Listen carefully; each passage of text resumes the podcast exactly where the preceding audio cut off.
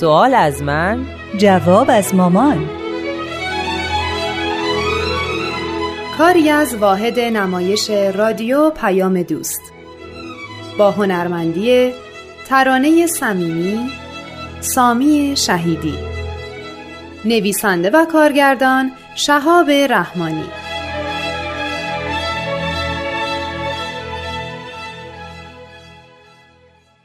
مامان اگه وقت دارین بریم سر تحقیقم. می‌خواستم سالاد درست کنم. ولی باشه اشکالی نداره. بعدا درست می‌کنم. من آمادم هنوز در مسئله قیامت سوال داری؟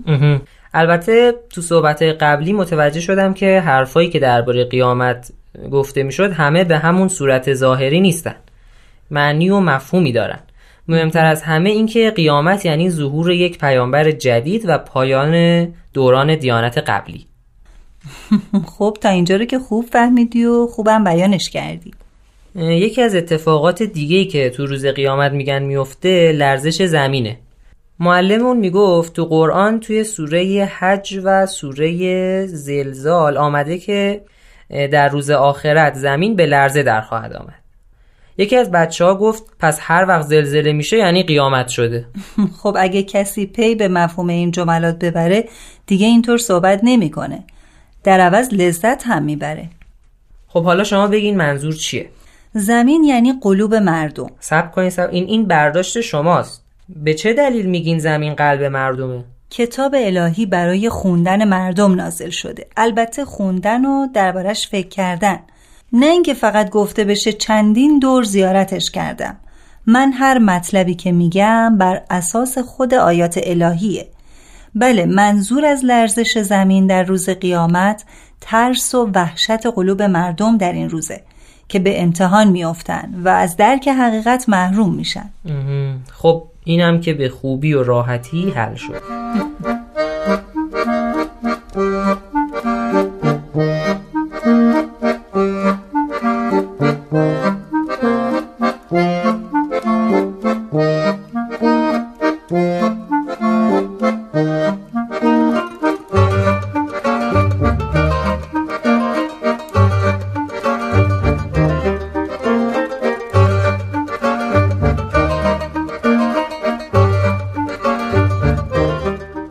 دیگه هم هست. خب مثلا. مثلا معلممون می‌گفت تو روز قیامت خداوند و ملائکش میان درک این مسئله خیلی سخته. خداوند که همه جا هست.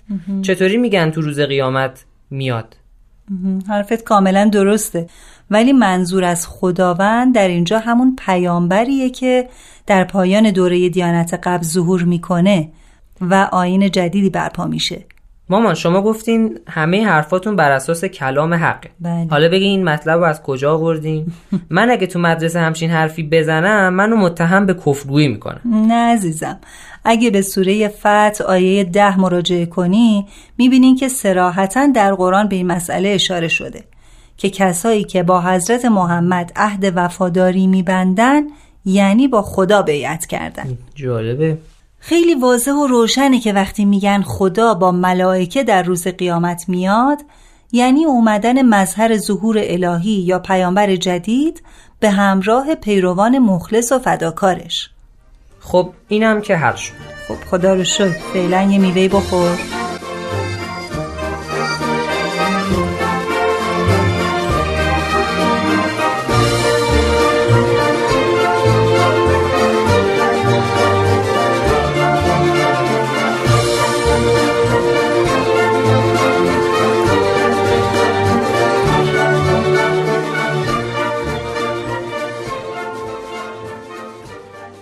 معلممون می‌گفت که قرآن خبر میده که سور در روز قیامت دو صدا خواهد داشت. بله.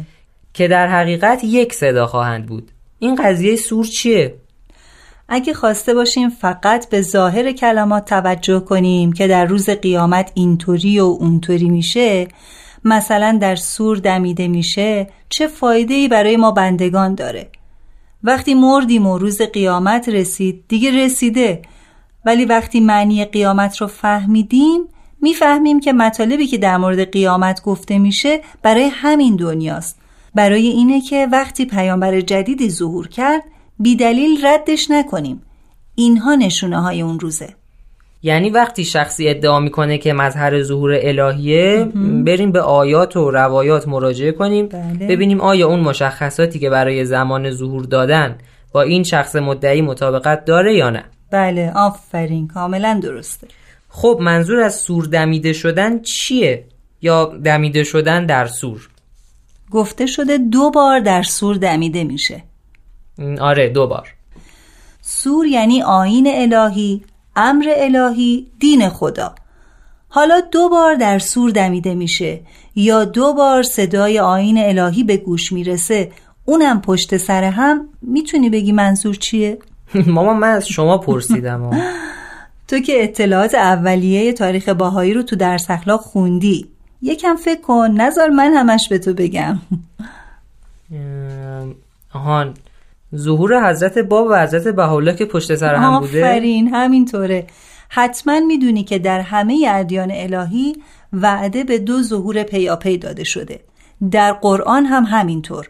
به دمیده شدن دو بار پی در پی در سور بشارت داده شده.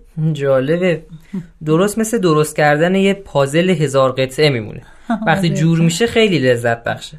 حالا می‌فهمم اون چیزی که تا حالا ذهنمو درگیر کرده بود چقدر راحت میشه حلش کرد. چه چیزی؟ مسئله زندگی پس از مرگ. خب چجوری برات حل شد؟ وقتی فهمیدیم که قیامت یک مسئله روحانیه و ظهور هر پیامبری هم قیامتی برای دین قبلیه پس زندگی پس از مرگم یک زندگی روحانیه جسم که به خاک برمیگرده. آفرین برداشت درستی کردی. انسان دو تا بود داره جسمانی و روحانی. بود جسمانی از خاکه و بود روحانی از روح الهی. وقتی مرگ می‌رسه هر کدوم به اصلشون برمیگردن. جسم به خاک تبدیل میشه روح هم به سوی حق. برای همینه که باید تلاش چندین برابر کرد تا روح که قرار زندگی ابدی داشته باشه سالم و پاک به سوی حق بره. کاملا درسته.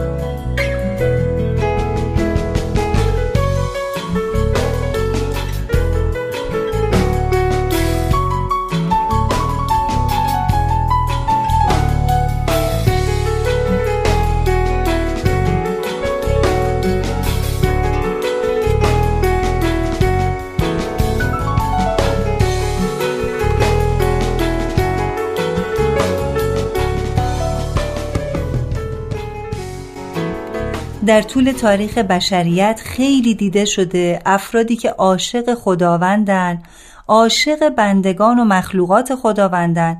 حاضرن جونشونو که به طور غریزی خیلی هم دوستش دارن فدا کنن. هرچه ایمان انسان به خداوند قوی تر باشه تعلقش به مادیات کمتر میشه. اگه یه روزی برسه که همه مردم به عالم بعد به عنوان هدف زندگی فکر کنن و مطمئن باشن که جسم و تن وسیله برای انجام کارهای مفید و بشر دوستانه و خدا دوستانه فقط در حد یک زندگی متعادل به مادیات فکر می‌کردن. بدون هرش زدن و بدون کلاهبرداری و آسیب زدن به دیگران. اون وقت دنیا چه دنیایی می‌شد؟ ریشه همه فسادها و نفت ها در بیتوجهی به عالم بعده.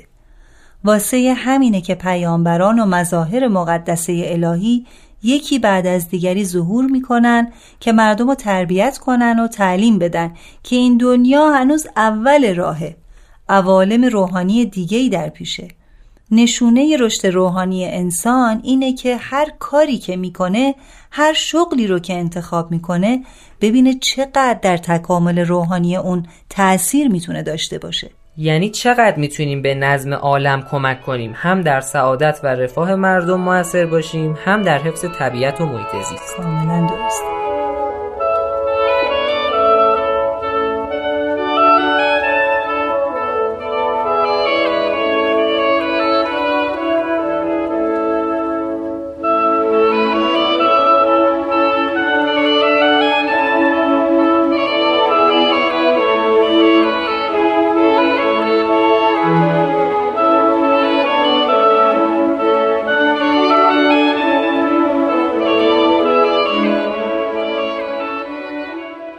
درباره علامت های روز قیامت معلممون می‌گفت که تو قرآن هست دشمنی یهودیا و مسیحیا تا روز قیامت ادامه خواهد داشت.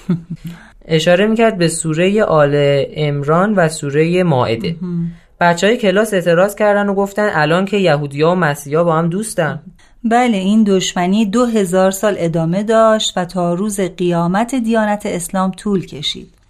حالا که حضرت باب و حضرت بهاءالله ظهور فرمودن و قیامت برپا شده وعده الهی تحقق پیدا کرد و این دشمنی هم تموم شد. چقدر عمیق شدن و فکر کردن در کلامت الهی خوشاینده.